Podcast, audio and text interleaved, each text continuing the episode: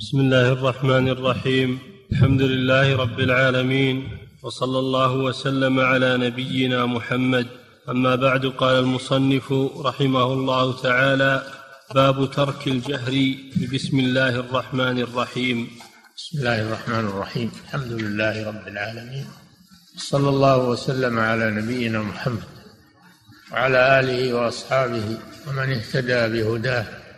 أما بعد فإن بسم الله الرحمن الرحيم. عند جمهور أهل العلم آية من القرآن. آية من القرآن مستقلة. كانت تنزل للفصل بين السور. ليست من الفاتحة ولا غيرها. وإنما هي آية مستقلة. إلا في قوله تعالى إنه من سليمان وإنه بسم الله الرحمن الرحيم. فهي بعض آية من سورة النمل. وبناء على ذلك ما دامت أنها ليست من الفاتحة فإنها لا يجهر بها كما يجهر بالفاتحة الصلاة الجهرية. وإنما بعض العلماء يقول يأتي بها سرا وبعضهم يقول لا يأتي بها لا سرا ولا جهرا. وبعضهم يقول يأتي بها جهرا. لانها من الفاتحة عنده. والصحيح أنها ليست من الفاتحة وأنها يؤتى بها كما يؤتى بها في بداية السور من باب الاستحباب. من باب الاستحباب لا من باب الوجوب. ولذلك يأتي في الحديث أن النبي صلى الله عليه وسلم وأبا بكر وعمر ما كانوا يجهرون. ببسم الله الرحمن الرحيم. وإنما كانوا يجهرون بالحمد لله رب العالمين. دل على أنها ليست من الفاتحة وأنها يؤتى بها سرا إلا في بعض الأحيان فقد يجهر بها في بعض الأحيان يجهر بها ولكن الغالب أنه لا يجهر بها. نعم.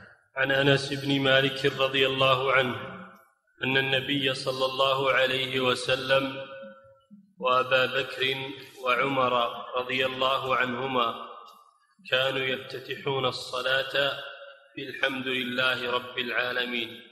نعم هذا من أدلة هذا متفق عليه وهو من أدلة الذين يقولون إنه لا يجهر بالبسملة وإنما يأتي بها سرا وبعضهم يقول لا يأتي بها أصلا لا سرا ولا جهرا كالإمام مالك. ولكن الذي عند الإمام أحمد وأبي حنيفة وجماعة من العلماء أنه يأتي بها سر سرا. لقول أنس أنه صلى خلف النبي صلى الله عليه وسلم خلف أبي بكر خلف عمر وكانوا يفتتحون الصلاة بالحمد لله رب العالمين. يعني بأول الفاتحة يفتتحون وفي رواية وعثمان خلف أبي بكر وعمر وعثمان. ما كانوا يفتتحون الصلاة ببسم الله الرحمن الرحيم وإنما يفتتحونها بالفاتحة. نعم.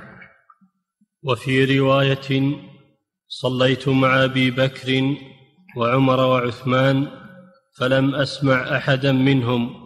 يقرأ بسم الله الرحمن الرحيم ولمسلم. هذا فصل في المسألة.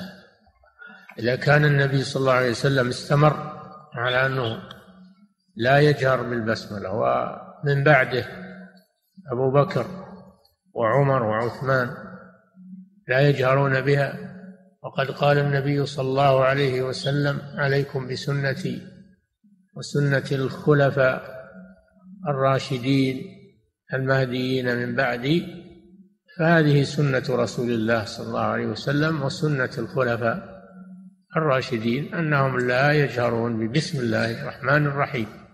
وهذا فصل في الموضوع.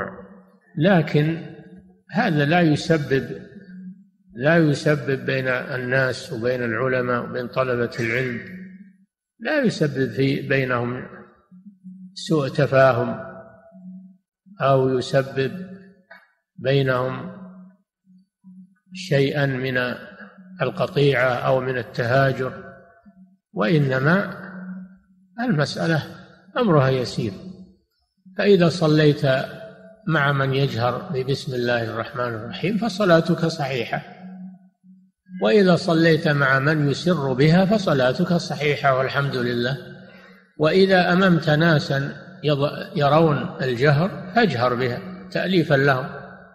إذا صليت إماما بأناس يرون الجهر بها فأجهر بها من باب التأليف. المسألة لا تتحمل الشدة في هذا الأمر.